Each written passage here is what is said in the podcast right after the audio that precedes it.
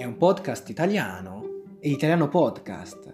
Bentornati in un altro episodio del podcast che parla di news dal mondo, tematiche sociali d'attualità e un po' della storia e della cultura storica soprattutto della nostra nazione, quella italiana.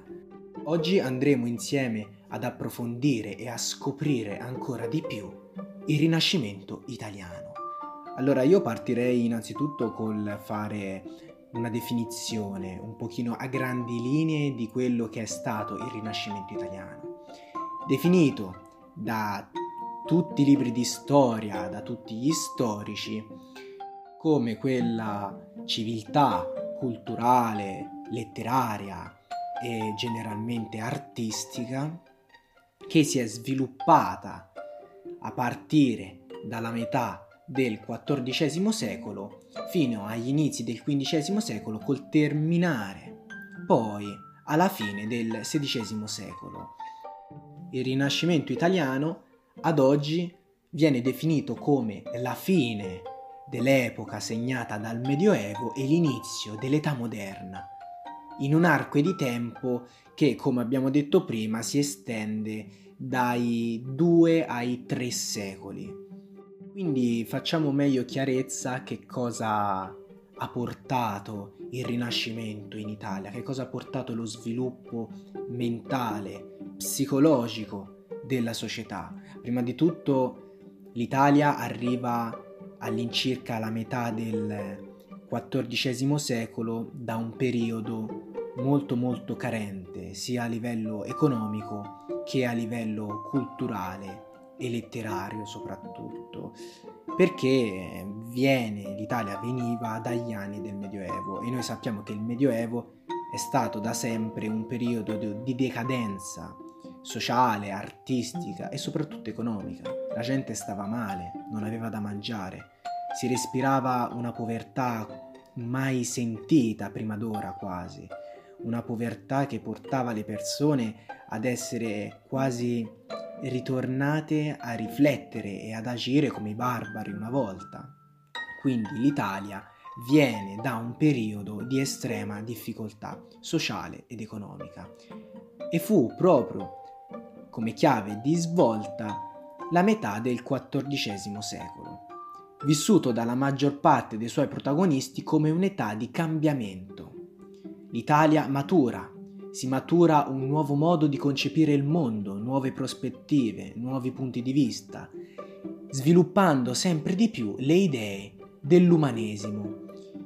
Per umanesimo, piccola parentesi, si intende quel movimento culturale ispirato principalmente da Francesco Petrarca e in parte successivamente da Giovanni Boccaccio, volto alla riscoperta dei classici latini e greci nella loro storicità e nella loro maestosità. Quindi si fa un richiamo dal punto di vista culturale e artistico alle grandi arti e ai grandi artisti che si erano sviluppati nell'antica Grecia. È stato quindi questo nuovo modo di pensare che si rifà, come abbiamo detto, alle idee dell'umanesimo stesso, che ha trovato un rinnovamento culturale e scientifico che si è sviluppato principalmente a Firenze. E Firenze viene considerata quindi a livello storico un po' la capitale del Rinascimento, no? Tutto nacque da Firenze. Forse possiamo anche dire i personaggi di maggior rilievo in questo periodo sono tutti fiorentini. Uno tra tutti Leonardo da Vinci, come abbiamo anche parlato in un altro episodio a lui dedicato, ma se no possiamo proseguire parlando anche di Michelangelo Buonarroti, che comunque non era fiorentino, però nasce sempre nel contesto di Firenze, no? nei dintorni di Firenze, per poi proseguire anche parlando della famiglia dei Medici, e tanti tanti tanti altri. Quindi la Firenze di allora era sicuramente il centro nevralgico d'Italia. Prima abbiamo parlato di rinnovamento culturale, ma che cos'è che ha definito soprattutto questo tipo di rinnovamento? No? Le persone che sono culturalmente più espressive del Medioevo, il rinnovamento culturale si manifesta nel Rinascimento italiano con la trasformazione dell'educazione scolastica.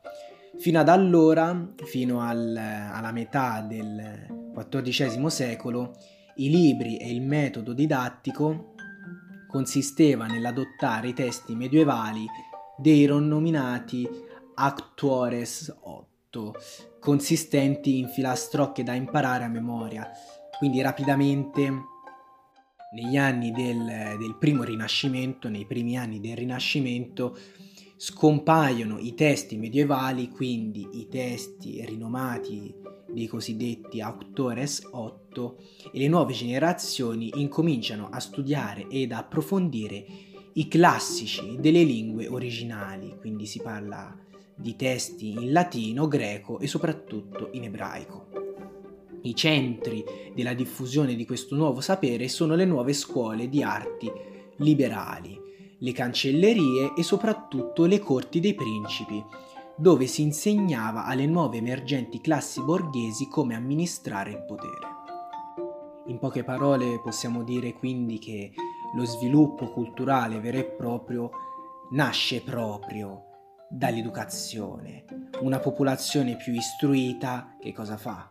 Dal punto di vista tecnologico sarà in grado di sviluppare più tecnologie, sarà in grado di esprimersi il meglio possibile dal punto di vista letterario e scientifico. Quindi se aumenta l'educazione aumenta anche la qualità di pensare di quel tempo. E un'altra cosa che ci fa capire che la società a quei tempi era cambiata dai periodi bui del Medioevo e che quindi la mentalità stava già cambiando, si stava proiettando verso il futuro, era il ruolo che stava adottando la donna in quel tempo. Col Rinascimento cambia anche il ruolo della donna rispetto al Medioevo. Finalmente, per intendere la vita sociale dei circoli più elevati del Rinascimento, è da sapere che la donna, in sé per sé, fu considerata al pari dell'uomo, soprattutto, e qui ci rifacciamo al discorso che facevo prima, in ambito educativo. In ambito educativo, infatti, la donna veniva e forse viene anche tutt'oggi vista come punto di riferimento per l'istruzione. Se andiamo per esempio nelle classi più elementari notiamo che anche secondo le statistiche ci sono più maestre che maestri. Passano gli anni e arriviamo a toccare l'inizio del XV secolo e il 1400 determina la nascita di moltissime, e dico moltissime, opere artistiche che tutt'oggi studiamo sui libri di storia. Basti pensare al David di Michelangelo a Roma, oppure l'ultima cena di Leonardo da Vinci, la Gioconda di Leonardo da Vinci, la Pietà di Michelangelo, l'uomo vitruviano. Quindi dal punto di vista artistico facciamo nettamente un grandissimo passo in avanti ed è forse questo e questa è una mia opinione personale, il più grande salto in avanti dal punto di vista artistico di tutto lo scorso millennio. Infatti il Rinascimento non si parla di rinascita culturale, si parla anche di rinascita soprattutto artistica. E adesso parliamo del lato economico del Rinascimento, quali sono stati gli effetti positivi e poi il declino del sistema bancario. Perché in realtà si parla di questo, quando si parla di rinascimento, si parla della nascita del sistema bancario come lo conosciamo oggi. La casata dei Medici è un'antica famiglia fiorentina protagonista e forse è l'unica grande protagonista dell'importanza bancaria e del sistema finanziario stesso di questi anni. Adesso senza approfondire senza fare grandissime parentesi sulla famiglia Medici, diciamo solamente a grandi linee che il personaggio più famoso, più importante all'epoca e quello poi più studiato oggi sui libri di storia fu Lorenzo il Magnifico.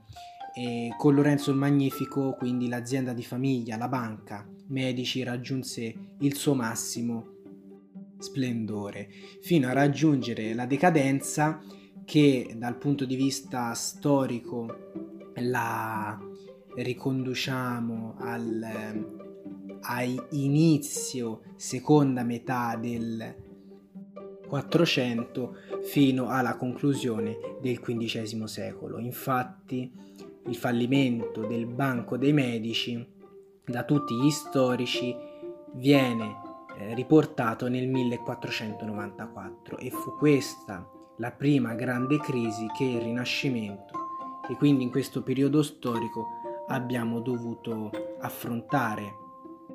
Nel momento in cui il Banco dei Medici fallisce, tantissime persone si ritrovano ad avere essenzialmente nulla su cui fare appoggio. Tutti i risparmi che i consumatori, che i risparmiatori avevano dato in concesso alla famiglia Medici erano andati persi nel nulla. Come succede anche oggi quando fallisce una banca, i risparmi svaniscono nel nulla. E così era successo anche all'epoca. Tantissime persone ricadono nella decadenza, ricadono nel periodo buio del Medioevo, ma abbiamo comunque una successiva e rapidissima crescita. Una crescita storica e culturale, nonché anche demografica, che termina con il tramonto del Rinascimento. Con la decadenza politica ed economica in Italia, il Rinascimento entrò nella sua fase discendente e ricordiamo che la decadenza economica l'abbiamo soprattutto grazie al fallimento del Banco dei Medici. Durante la fine del Rinascimento si spensero quelle forze creative che gli avevano dato vigore il vigore artistico, il, valo- il bagliore culturale di quei tempi. Le sventurate vicende politiche della penisola fecero vacillare la fede nella capacità dell'individuo e soprattutto nella capacità dei politici di poter governare una nazione e quando parliamo di vicende politiche parliamo solo ed esclusivamente della città di Firenze. Firenze era il centro nevralgico, economico del Rinascimento, ma anche quello politico. Questo, in questo periodo di fine Rinascimento si riaffiora la superstizione e la speranza nell'evento miracoloso, se così possiamo dire, nel senso di precarietà, le assillanti domande su quello che è lecito e su quello che è illecito, e dal punto di vista politico ci si allontana sempre di più dal pensiero lineare che in quegli anni Machiavelli aveva fatto padrone, primo padrone. E quindi il tramonto del Rinascimento lo abbiamo a tutti gli effetti nel XVI secolo. Sullo scorcio appunto del 1500 prevaleva ormai lo stato d'animo della controriforma e quindi qui si entra in un altro argomento, in un altro secolo vero e proprio, che sarebbe la riforma cattolica. E con questo è tutto. Abbiamo approfondito a grandi linee della situazione rinascimentale in Italia che va dalla prima metà del XIV secolo fino alla fine del XVI secolo abbiamo parlato dello sviluppo, del grandissimo sviluppo culturale grazie alla scuola che c'è stato in quegli anni e al grandissimo sviluppo economico, filosofico anche e soprattutto artistico che il Rinascimento ha vissuto. È un podcast italiano, è l'italiano podcast.